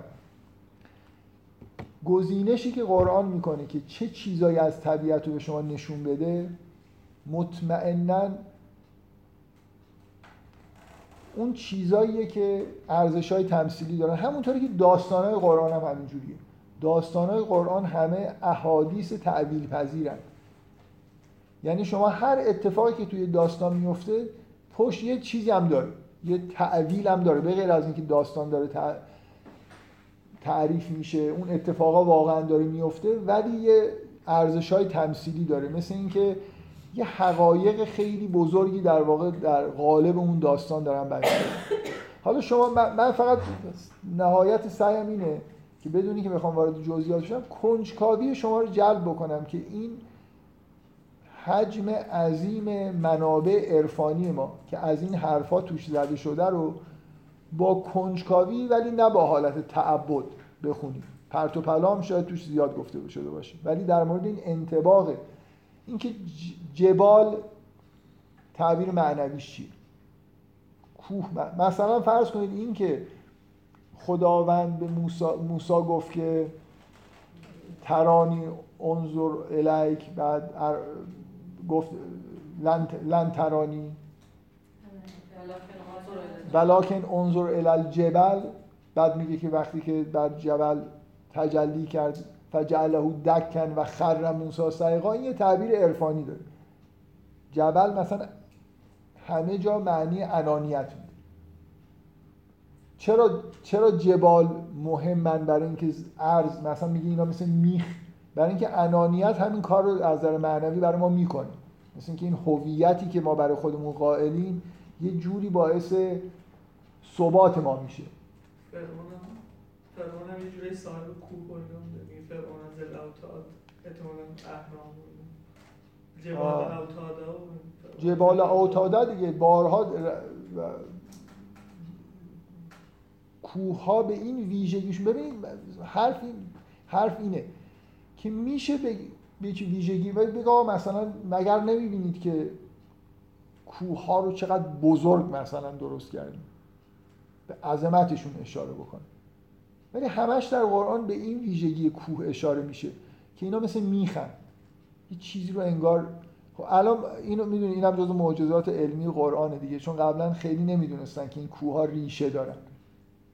و الان می‌دونم بنابراین شباهتشون به میخ الان خب خیلی ما بهتر می‌فهمیم شاید تا یه کسی که اون موقع زندگی می‌کرد دیگه یعنی الان معجزه بودن قرآن اینجوری ثابت میشه. زیاده؟ زیاده بله. کوه ها مثل کوه کوه های همینجوری ما مثل کوه یخ برای خودشون ریشه دارن یعنی اون زیر چیز داره حالا بله آره. اون حالا اون آیه من نمی‌دونم. اون آیه نه اینجا هست به عنوان ایراد. بعضیا ولی جزء معجزات علمی هست که مثلا چون کوهستان ها الان ثابت شده که متحرکن هم در واقع با حرکات تند نشون بدید خیلی جابجا جا میشن. آفرین آره. گفتن که این ممکنه اصلا اتفاقا نیفتاده بشه این دقیقا هم این اشتباس یعنی به نظر من همونطوری که داستانهای قرآن دارن یه چیزایی رو نقل می‌کنن که اتفاق افتادن. حالا بعضی از داستانها رو دلیل ممکنه بیاریم که این تمثیله مثل داستان آدم و هوا یعنی ببین نکته اینجاست. من بارها تو این جلسات گفتم که ممکنه مثلا ممکنه که خیلی سخته. شما مثلا داستانهای مربوط به حضرت موسی شاید داستان موسی و خضر رو بتونید بگید اتفاق نیفتاده. فضای اون سوره یه طوریه که شاید یه نفر بگه. اصلا هیچ زمان و مکانی نداره. همین چیز مبهمه. شاید اون تمثیله. من نظرم این نیست دار.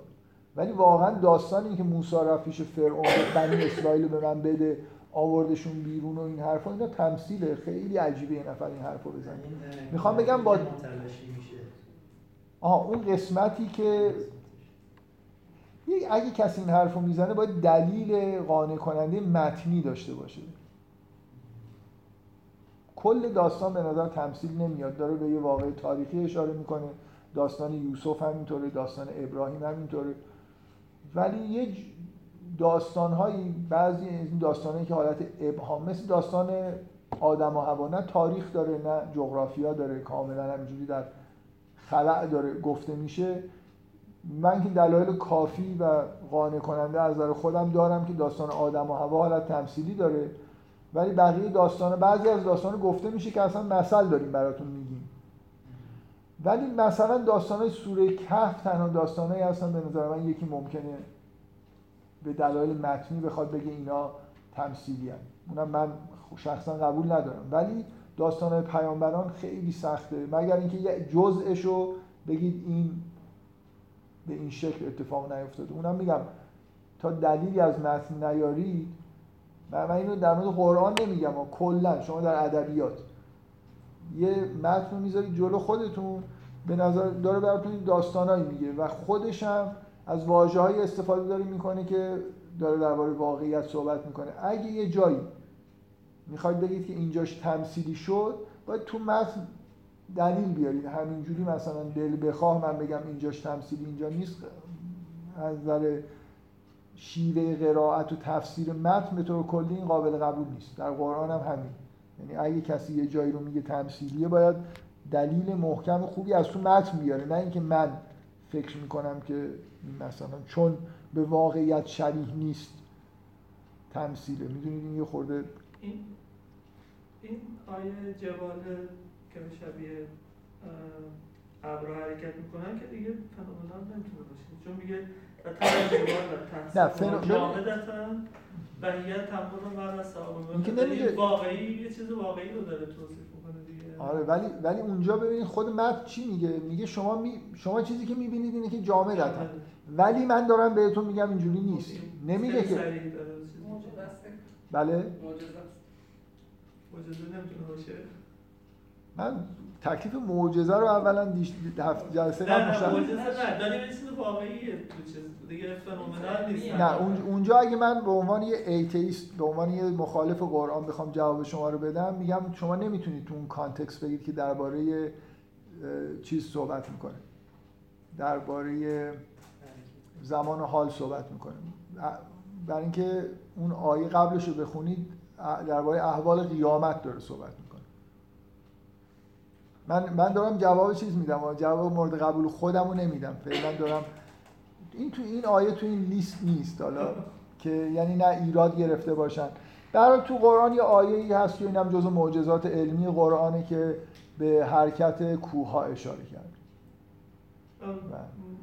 فقط خب چرا داره میگه دیگه؟ اصلا باور کنید من حرف اصلی حرف اصلی من اینه.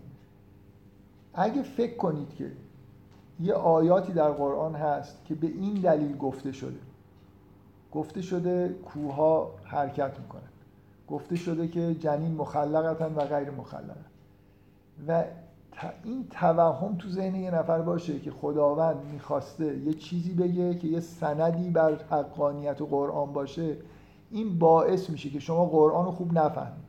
من اصرارم اینه. من تصور من اینه هیچ آیه‌ای در قرآن نیست که به طبیعت اشاره کرده باشه که یه چیزی بگه که مردم اون زمان نمی‌دونن که بعدا بفهمن که بفهمن قرآن معجزه است. من می‌خوام بگم هر چیزی در قرآن میگه اگه میگه مخلقة و غیر مخلقة باید فکر کنی که این چی می‌خواد بهت بفهمونه درباره خلقت تو.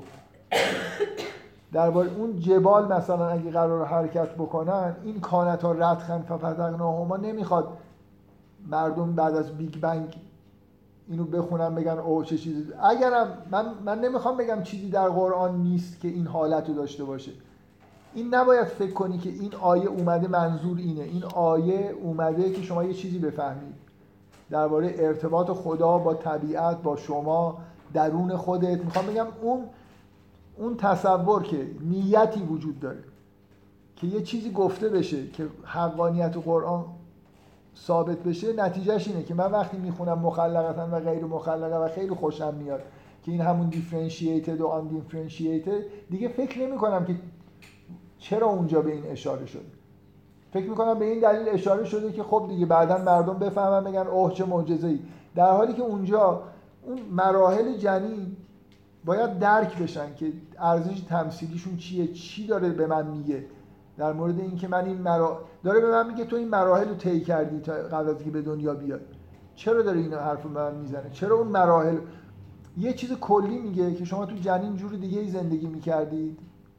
این یکی از استدلالای قیامت توی قرآن اینه که شما یه بار در واقع یه قیامتی رو تجربه کردید. مثلا یه در یه دنیای دیگه زندگی می‌کردید به این دنیا اومدید.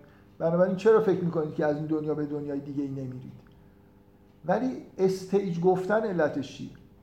من می‌خوام بگم این توهم این که قرآن دنبال معجزه علمی ایجاد کردن باعث میشه که شما کنه مطلب رو نفهمید.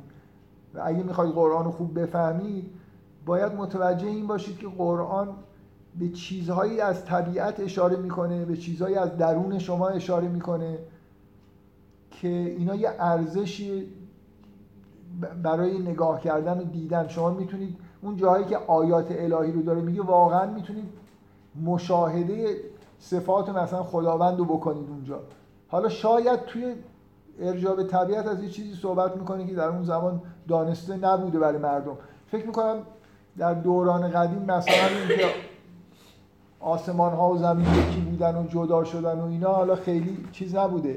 یه دانش مثلا عمومی نبوده. ولی موضوع اینه که اینجوری نگاه نکنید که قرآن هدفش اینه که معجزه علمی ایجاد کنه. این چیزی که الان به وجود اومده یعنی وقتی این آیه رو می‌خونن میگن خب ببین قرآن قرآن نمی‌خواد درباره حرکت کوه به شما اینفورمیشن بده. یه چیز دیگه ای می‌خواد به شما بگه. نمی‌تونه این با استفاده از صحبت شما نمی‌تونه اینطوری باشه که اگه بعدا هم یه آیه دیدین یه چیز دیگه دیدین از اون هم می‌تونید از این استفاده چند باشه؟ چند معنا داشته باشه؟ مثلا اگه بعدا یه کشف چیزی کردین که اینطوری نبود مثلا توی قرآن مثلا شد جوان اومده بودن مثلا ما یه دیدی داشتیم مثلا می‌دونی چی میگم؟ نه اصلا نفهمیدم. کلا هیچ نفهمیدم. با استفاده از مثلا حرف شما دیگه حرف شما میگین که قرآن اومده که یه نشانه هایی رو نشون بده دیگه. قرآن اومده که به شما یاد بده. مثل همونطوری که یه منتقد هنری به شما یاد میده که آثار یه آثار هنری مثلا یه نقاش یه داستان نویس یه شاعر رو عمیق‌تر بفهمید یه جایش که نمی‌فهمید قرآن اومده به شما یاد بده که طبیعت رو بفهمید. بفهمید که خداوند چجوری در طبیعت تجلی کرده چجوری در درون شما تجلی کرده. آیات رو در آفاق و انفس ببینید. اصلا بتونید از مشاهدات درونیتون یه چیزایی درباره عالم بفهمید. قرآن دنبال اینه که جهان رو مشاهدات شما رو مثل اثر هنری بفهمید که معلفش چی می‌خواد. قرآن می‌خواد شما مثل حافظ مزرعه سبز فلک دیدم و داس مهن و یادم از کشته خیش افتاد. آمد و هنگام درو این نه اینکه فکرتون کار بکنه. در طبیعت که قرار می‌گیرید اینجور احساسات یعنی یه چیزی یه منظری ببینید و یاد به طور هولانگیز یاد قیامت بیفتید یاد کشته خودتون بیفتید. اینکه در طبیعت چیزهایی گذاشته شده که اینطوری ولی باید اینو ترین بشید باید تمرین بکنید و قرآن این تمرین رو داره به شما میده. و من چیزم اینه دشمنی ندارم به موضوع معجزه علمی در قرآن و کسایی که مدعی هستن. مسئله اینه که دور نشیم از این هدف اصلی. قرآن معجزه علمی قرآن همونه که تو تحدی معجزه قرآن همونه که تو قرآن اومده. و دیگه این که نمی‌دونم یه چیز تاریخی. خب یه جاهایی مثلا قرآن یه چیزایی میگه میگه اینو هیچکی نمی‌دونه. خب اگه من یه شواهدی گیر بیارم از نظر تاریخی که این اتفاق افتاده خب خیلی خوبه دیگه. میگم ببینی یه چیزی هیچکی نمی‌گفت قرآن گفت من مثلا یه چیزایی من گفتم در مورد این متونی که کشف میشن. مرتب یه چیزایی از داستانه قرآن که می‌گفتن جعلی و خودش ساخته یه جایی پیدا میشه. خب اینا جالبن ولی کلمه معجزه رو اینجا به کار نبریم. من در مورد اینکه این آیه جبال و حرکتشون چی ممکنه بخواد بگه و اینا من نمی‌دونم. توضیح شما اینه که من با استفاده از حرف شما میگم که ممکنه این باشه که تو همون کانتکست شما این باشه که اگر بعدا هم یه چیزایی دیدین هم بتونید مثلا ازش استفاده اینطوری بکنید آها آفرین. بذار شاید, شاید اینو می‌خوام بگم. ببین یه لحظه اینجوری فکر کنید. فکر کنید آدما میفهمیدن که آسمان و زمین با درونشون انتباق داره. فکر کنید شما یه عارفی هستید واقعا این مشاهداتی دارید. حالا چقدر طبیعت رو می‌شناسید؟ خیلی نمی‌شناسید. اگه بیشتر میشناختید شاید بیشتر در درون خودتون می‌تونستید انتباق مثلا من این مثالی که می‌زنم به نظر خودم جالبه. شما به آسمان نگاه می‌کنید و به نظرتون میاد که در قدیم اینجوری بودی که ستاره ها در کره سماوی قرار گرفتن. همین الان هم که نگاه کنید عمقش رو نمی‌فهمید که چند میلیون سال نوریه. حالا که ما کشف کردیم این نظر معنوی چی به ما میفهمونه؟ یعنی من مثل این که بفهمم که چقدر مثلا این آسمان معنویت عمق داره و لایتناهیه. قبلا مثلا فکر می‌کردم که اگه ستاره ها مثلا همونطور که در رویا اگه ظاهر بشن نماد علوم باطنی هستن کشفیات جدید به یه عارف امروزی اینو میفهمونه که چه عمقی داره این علوم باطنی. اصلا کله آدم سود می‌کشه. قبلا شاید من فکر می‌کردم این خیلی پهناوریش مثلا در همین حده و الان یه چیز عمیق خیلی خیلی عجیبی می‌فهمم. یکی از بچه که هفته پیش اینجا اومده بود یه چیز جالبی بعد از جلسه گفت.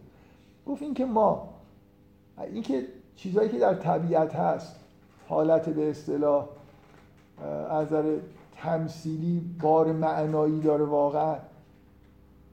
و اینکه من تو جلسه قبل گفتم که سماوات و آسمان و نگاه ما در واقع چیزی که در شب می‌بینیم مثل آسمان معنویه. آیا این اتفاقی که واقعا افتاده که بشر دیگه به آسمان نگاه نمی‌کنه شبها این به طور تمثیلی معنی وحشتناکش این نیست که بشر توجهش به معنویت از دست داده؟ شما می‌خوام بگم هست دیگه نیست واقعا یعنی تعبیر خوبیه. یعنی اینکه ما به دورانی رسیدیم که اصلا دیگه مردم به آسمان نگاه نمی‌کنن. یا نه اینکه نگاه نمی‌کنن. بذار دقیق که تعبیر بکنیم. یه دنیایی برای خودمون ساختیم. شبها رو هم روشن کردیم که اصلا نمیشه دیگه به معنویت نگاه کرد. یعنی اون فضایی که وجود داشت که آدما انگار یه خلوت معنوی داشته باشن هم نقض شده به دلیل همین پیشرفت های تکنولوژی و دنیای مدرن.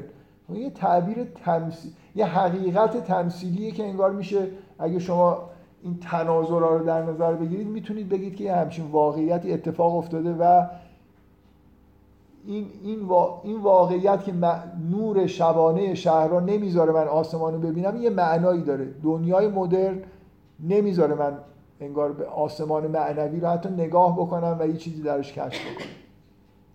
علمهای اگه نورها مثلا به طور تمثیلی همین علمای زمینی ما هستن همین ساینس مثلا و این چیزهایی که ما می‌دونیم اینا جلوی دیدن اگه ستاره ها علوم باطنی هستن اینا جلوی دیدن ستاره ها رو گرفتن. ما مشغول اینا شدیم. آسمان شب رو از دست دادیم.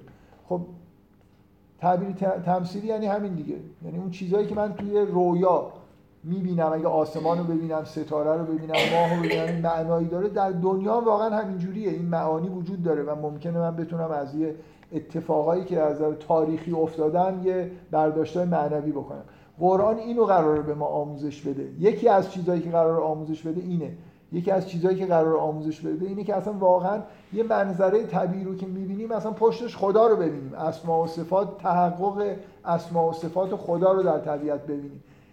این ارجاب طبیعت از اون جبال گرفته تا این ردخن ففتقناهما برای اثبات حقانیت قرآن نیست. ولو اینکه ممکنه یه اشاره هایی باشه که جالبن ولی کلمه معجزه رو اینجا به کار نبرید. من مخالفتم با اینه که معجزه قرآن همونه که خود قرآن میگه. نمی‌تونید سوره مشابه این بیارید. تحدی می‌کنه. نه اینکه یه علمی درش هست که چون قدیمی ها نداشتن الان ما فهمیدیم پس این فلانه. من نمونهش گفتم که شما مشابهش می‌تونید توی آثار عرفا میشید. من امروز یه چیزی به ذهنم رسید. این نوستراداموس هم پس پیغمبر بوده دیگه. پیشگوییاش واقعا بعضیش باور کردنی نیست چیزایی می‌دیده.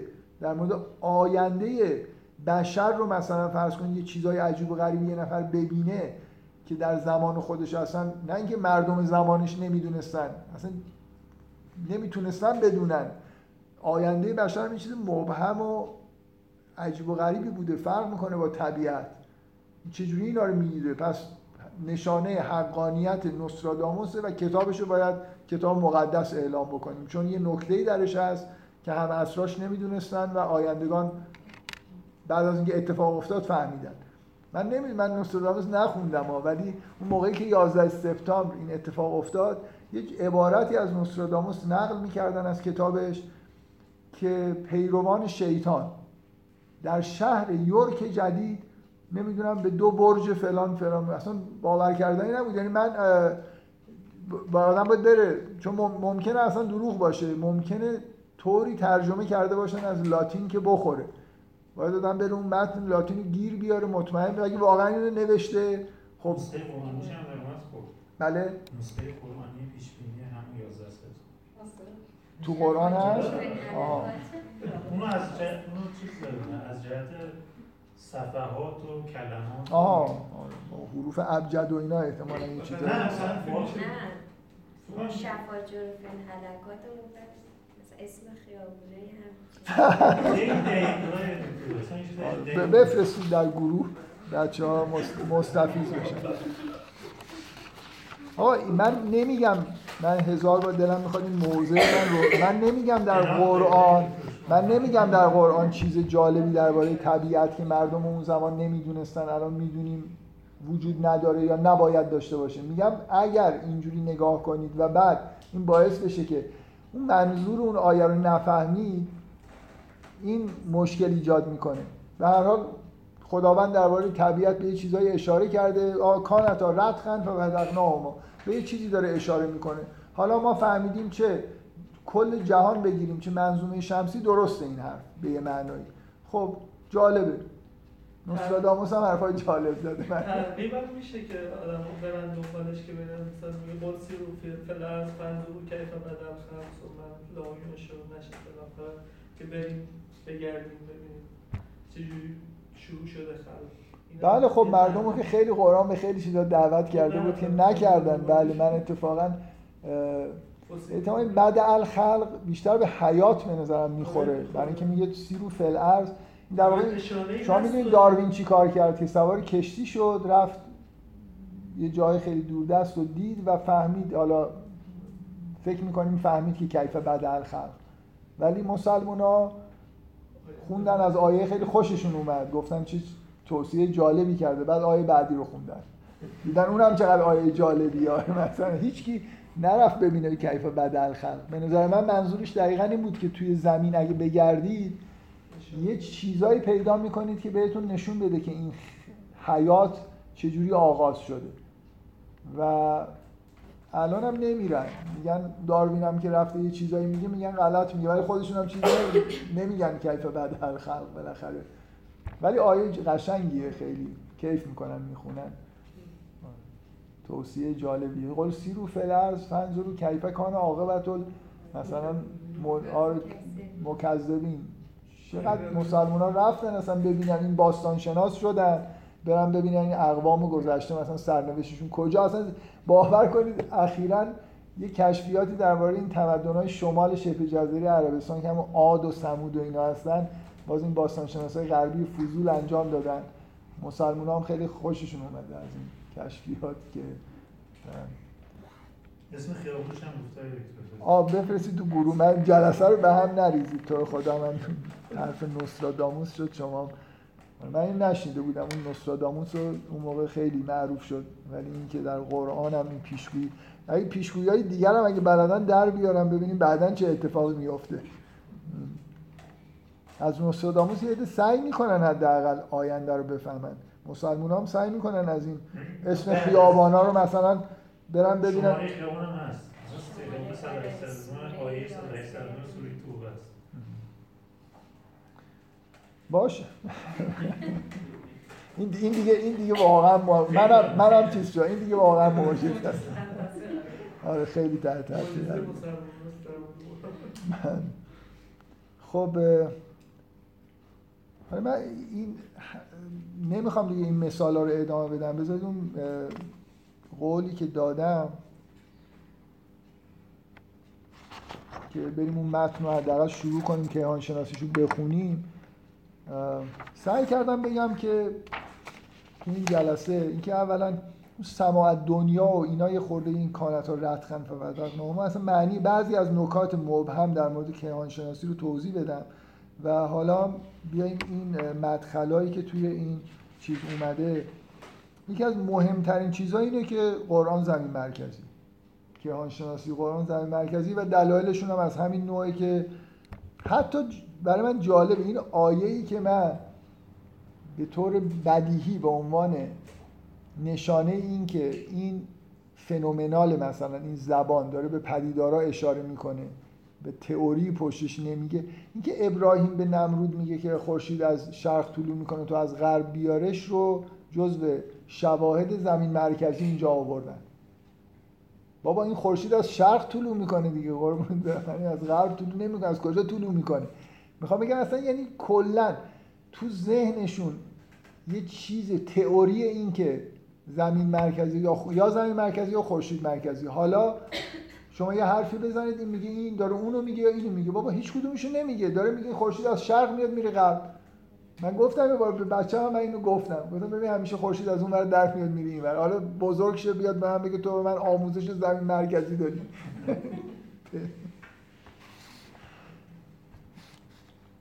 منم بهش میگم آره چون من مسلمون بودم و قرآن میخوندم بهت آموزش زمین مرکزی دادم.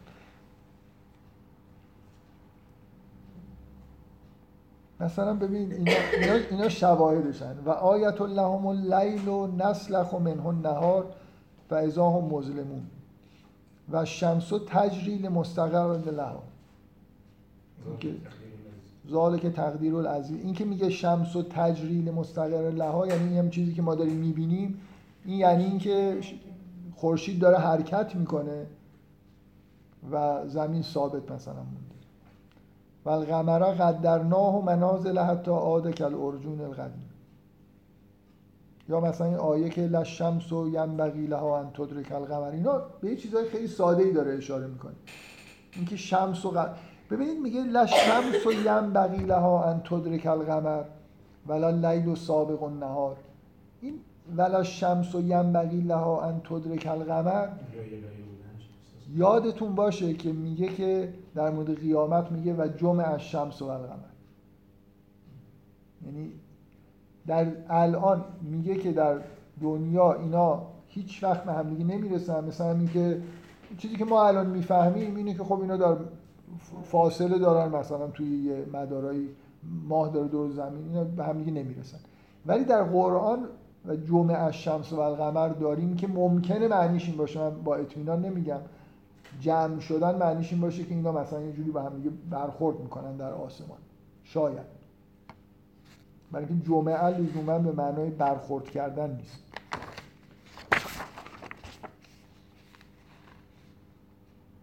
آها. یه, یه نکته ای که من چقدر وقت دارم. نمی‌رسیم. خیالم راحت شد. نمی‌رسیم اینا رو تا آخرش. کیهان شناسی هاش حالا بقیهاش که هیچی. کیهان شناسی هاشو بگم. بنابراین ریلکس شدم دیگه. برای اینکه الان حداقل 10 تا 15 تا مدخل وجود داره و خب خوبیش اینه که من شاید تا جلسه بعد بتونم اون معجزات با این تطمیم کاری که نکرده بودم رو بکنم. عمدی در کار نبوده ولی خب خیر چیزی شاید داشته باشه. من می‌خوام روی این موضوع خورده صحبت بکنم که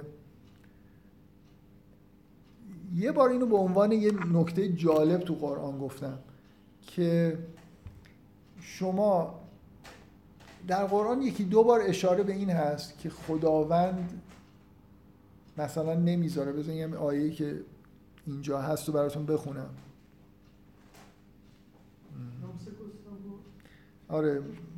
یمسک و سما تقع علی الارض.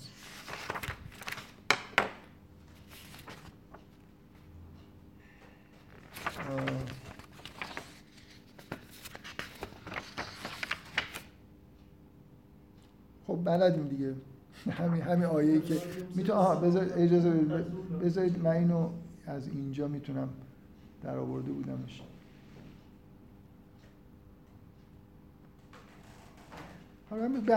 آیه اینه. آیه میگه که خداوند نمی‌ذاره که آسمان بر زمین بیفته.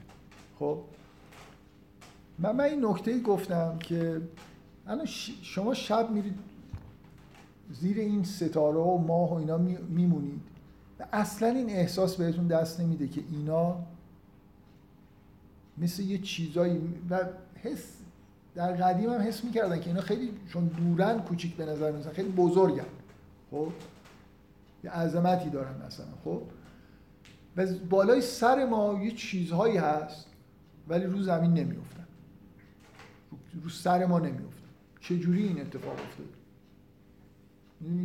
می‌خوام بگم اصلا اون نکته ای که اون شب من گفتم اینه که علم از وقتی شما میرید مدرسه به شما یک حسی از این که می‌دونید چرا این اتفاقا داره میفته میده که متاسفانه اون شگفتی هایی که باید مشاهده بکنید و تحت تاثیر قرار بگیرید اصلا کلا از بین میره. یعنی الان به هر کی شما بگید و تو همین متن همین نوشته که این چیز حرف احمقانه. به هر کی شما بگید که آسمان چرا رو زمین نمیفته میگه این چیز موضوع حرف مزخرفی داری می‌زنی. بله. حالا چرا نمیفته خب یه, یه تئوری این که اصلا این فلک یه چیز شیشه مانندی که اینا روشن بنابراین نمی‌تونن بیفتن تئوری ارسطویی توضیحش اینه که علت اینکه یه چیزایی میفتن رو زمین اینه که چیزهایی که از زمین هستن به اصل خودشون برمیگردن. آسمان ها اصلا از جنس زمین نیستن. بنابراین روی زمین نمیفتن خب؟ اصلا کلا ستاره ها در نگاه مثلا عرستوی ستاره ها عناصر دیگه ای هستن. از یه جنس دیگه ای زمین یه چیز دیگه است. اون اصلا خاک نیستن. اونا مثلا یه موجودیت دیگه ای دارن. چون ربطی ندارن به زمین این پدیده روی زمین افتادن نتیجه اینه که این چیزهایی که میرن از زمین بالا شما سنگ رو میندازید بالا چون مال زمینه برمیگرده به سمت زمین. این دیدگاه عرستوییه که غلطه. خب نیوتون به شما میگه که خب مثلا توضیحش اینه دیگه. جاذبه زمین اونقدر قوی نیست که اشیاء خیلی بزرگی مثلا به اون فاصله رو اصلا روشون اثر بکنه. فرمولش هم براتون می‌نویسه میگه جاذبه ضعیفه اونا رو به سمت خودش نمی‌کشه سنگ رو می‌کشه چون نزدیک زمینه. بنابراین نتیجه فاصله زیاد و کم بودن جرم زمینه که اینا به سمت زمین کشیده نمیشن رو سر ما خراب نمیشن این هم که می‌دونید غلطه. نه جاذبه ای وجود داره نه نیروی جاذبه و فرمول نیوتن و اینا هم همین باطل شده الان چی می‌فهمید؟ انحنای فضا زمانی که کره زمین ایجاد کرده اطراف خودش مثلا اون طوری نیست که تاثیر بذاره روی اون اجرامی که دورن. خب اینم غلطه. کلا ما نمی‌دونیم اینا چرا نمیافتن رو سر ما. می‌خوام بگم یعنی این حس این که یه چیزی هست که ما نمی‌دونیم بالاخره دیگه. یعنی فکر می‌کنیم می‌دونیم. ما فکر می‌کنیم می‌دونیم که چرا اینجوریه ولی واقعیت اینه نه ارسطو درستی دادن نیوتن نه انیشتین به نظر می‌رسه که بالاخره ای کاشی چی نشنیده بودیم و شب می‌رفتیم این صحنه رو می‌دیدیم و برامون جالب بود. یه احساس شاید می‌تونستیم شعر جالبی در موردش بگیم.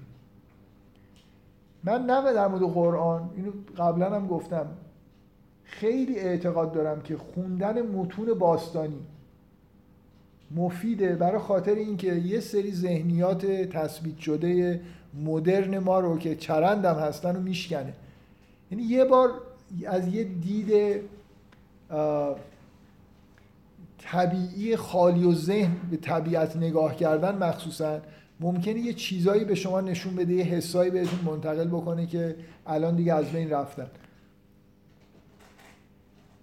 این آیه‌ای که الان اینجا آورده فکر کنم من شروعش خود مدخلا رو چیز نوشتم. آفرین نه یه،, یه آیه مشابه هست که اینجا به عنوان یکی از ایرادهای scientific قرآن نوشته الله الذی رفع السماوات بغیر عمد ترونها این آسمان ها بغیر عمد بدون ستونی که ترونها که قابل مشاهده باشه براتون علم شدن بالای سرتون قرار گرفتن. این جزء ایرادای scientific قرآن و از معجزات قرآن هم هست. من کتاب براتون میارم که قرآن نیروی جاذبه رو پیش بینی کرده. نیروی جاذبه که وجود نداره.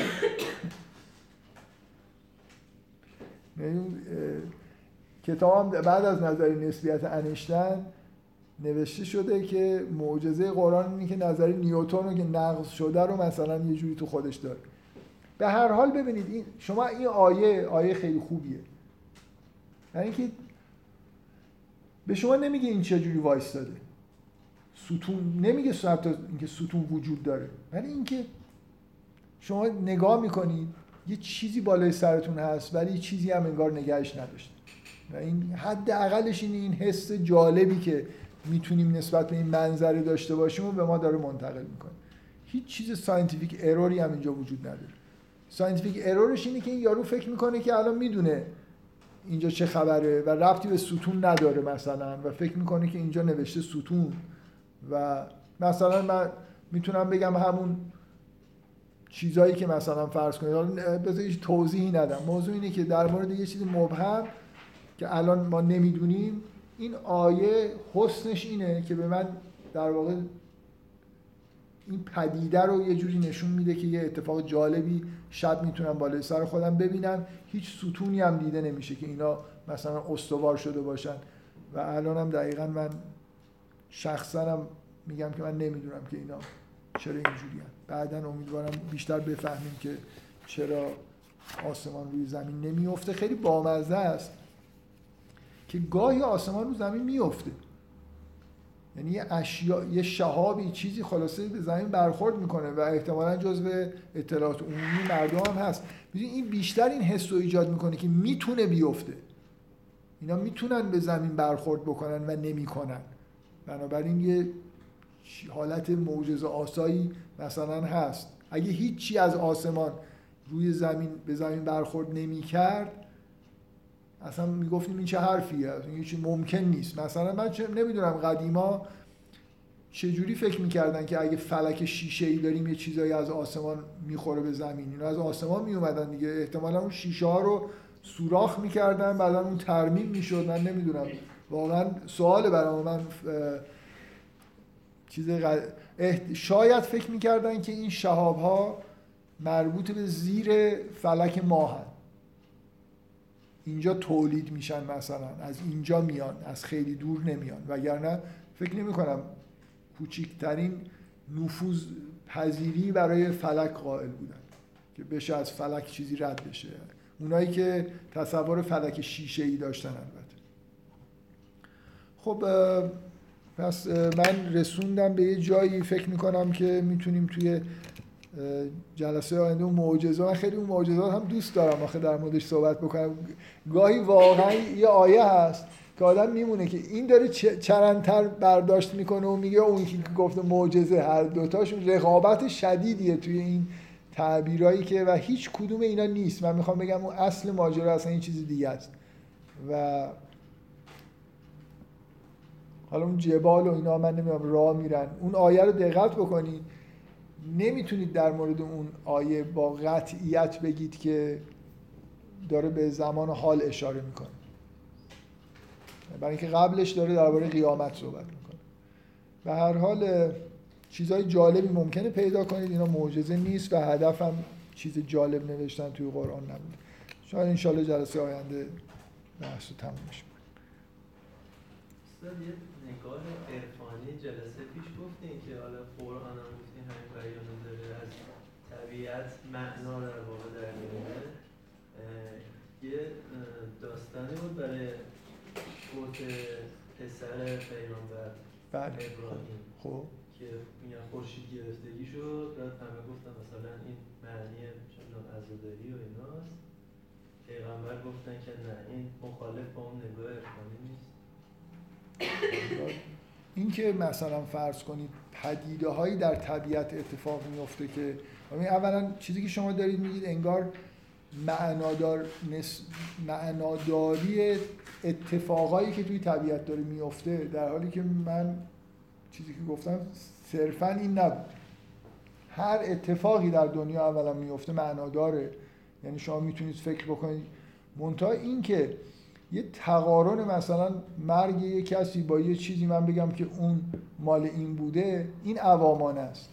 نه اینکه اون اتفاقی که در زمان پیغمبر افتاده خورشید گرفتگی مثلا اتفاق افتاده معنا نداشته یا هیچ چیزی نداره. حساب کتاب مثلا معنوی نداره. اینکه من فوری بگم چون دیروز پسر پیغمبر مرده بود اینجوری شده و اینا پیغمبر یه شبهه رو رفت کرده برای مرگ پسر پیغمبر خورشید نگرفت. ما خورشید گرفتگی رو ما خورشید گرفتگی رو در از در قرآن خورشید گرفتگی چه چیزی داره؟ معناش چیه؟ جزء آیات قیامت دیگه. یعنی اصلا نماز آیات. یعنی ما, ما توی ما یه برخورد کلی داریم با یه سری از این حوادث سماوی مثل خسوف و کسوف و اینا. چون در قرآن میگه که اینا اتفاقای شبیه به اتفاقای مربوط به قیامت هستن بنابراین شما وقتی این پدیدهای عظیم سماوی ایجاد میشه اگه مؤمن باشی به یاد قیامت میفتی اینکه اینا آیاتن اینا آیات معادن در واقع. حالا همه چیز آیات خداوندم هست. بنابراین یه معنای کلی ما برای اینا قائلیم یعنی من اینجوری می‌خوام بگم. می‌دونی شما اینجوری فکر بکنید. شما معنای کلا معنای کلی باید چیز کرد. سراغ مصادیق و اینا یه سری ها میگن همچین اتفاقی افتاد مثلا شاید نشونه اینه که مثلا میگن آمول فیل اتفاق افتاد نشونه این بود که مثلا قرار در آینده نمی‌دونم یه پیغمبری بیاد. مثال میگم. من نمیگم هیچ معنای من نمیگم هیچ معناهای اونجوری وجود نداره. ولی قرآن معانی که داره به شما نشون میده از اون جنس نیست. که مثلا فرض کنید خصوف و کسوف و معنای خاص مربوط به وقایع زندگیتون بکنید. طوفان سیل نوح مثلا فرض. این بلاهایی که سر اقوام اومده از این نوعه که اینا چیزن دیگه عذاب الهی هم. می‌تونید بگید یه حادثه بزرگه که در اثر مثلا فرض کنید اراده خدا برای تنبیه قومی به وجود اومده. این دیگه کلی نیست. این مربوط به وقایعی در زمین اتفاق افتاده یه بلایی نازل شده. ولی چیزی که ما داریم تعلیم می‌بینیم در مورد طبیعت اون چیزهای کلیه. متوجه هست این آسمان و زمین رو چجوری بهش نگاه کنیم؟ یه چیز دیگه است. من در این حالی که انکار نمی کنم که معانی خاص وجود داره ولی آموزش قرآن در مورد اون درک معانی خاص نیست که چه ربطی به مرگ پسر پیغمبر ربط بدید. اینا خرافه است دیگه. من فوری اولین چیزی که به ذهنم برسه اتفاقا یکی از چیزهای بامزه اینه که یکی از این چیزهای گرایشات تعابیر تمثیلی عوامانه اینه که همه چیز رو به وقایع زندگی خودشون نسبت میدن. من چون امروز اینجوری کرده بودم بارون اومد. آقا این بارون رو سر 6 میلیون نفر آدم اومده. تو مگه در مرکز جهان قرار گرفتی که چون یه کاری کردی امروز بارون اومد؟ می‌خوام بگم اینکه پیغمبر پسرش مرده حالا خورشید گرفته خورشید در مدینه برای مدینه نگرفته که برای همه دنیا گرفته. البته خب پسر پیغمبر رو می‌تونن بگن مال همه دنیاست مثلا خیلی مهمه. آره اینکه خیلی این تعابیر اینجوری آبستن خرافاته یعنی اینکه اولا یکی بگه اصلا غلطه خودش حرف درستی نیست. ولی اینکه هر کی هر چی به ذهنش رسید بگه و اینا همون یه چیزی که باید خیلی باش مبارزه که اصلا خرافات از همین جا در میاد دیگه. من متون عرفانی هم گفتم کنجکاو باشید برید بخونید. اونجا هم پر از اشتباه و تعبیرای سردستی همینطوریه. طرف مثلا اولین چیزی که به ذهنش رسید رو گفته. ولی اینکه تو خود قرآن می‌بینید که یه چیزی هست یه سرنخهایی داره به شما میده بالاخره آدم کنجکاو میشه که متون مثلا عرفانی توش خیلی چیزای جالب هم هست. که بعدا یه پدیده طبیعی رو کاملا منطبق می‌بینید بر یه واقعیت روانی خودتون مثلا. بسیار خوب.